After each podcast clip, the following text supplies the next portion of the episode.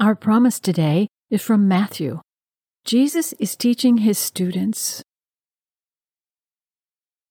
And he says, I promise you, if you have faith inside of you, no bigger than the size of a small mustard seed, you can say to this mountain, Move away from here and go over there, and you will see it move.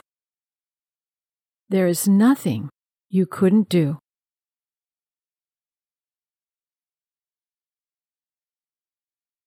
Now I want to declare over you Jesus promises you if you have faith inside of you, no bigger than the size of a small mustard seed, you can say to this mountain, Move away from here and go over there, and you will see it move.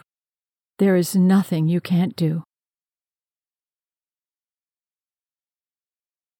Now you can declare this over yourself as often as you like. Jesus promises me that if I have faith inside of me no bigger than the size of a small mustard seed, I can say to this mountain, Move away from here and go over there, and I will see it move. There is nothing I can't do. Amen.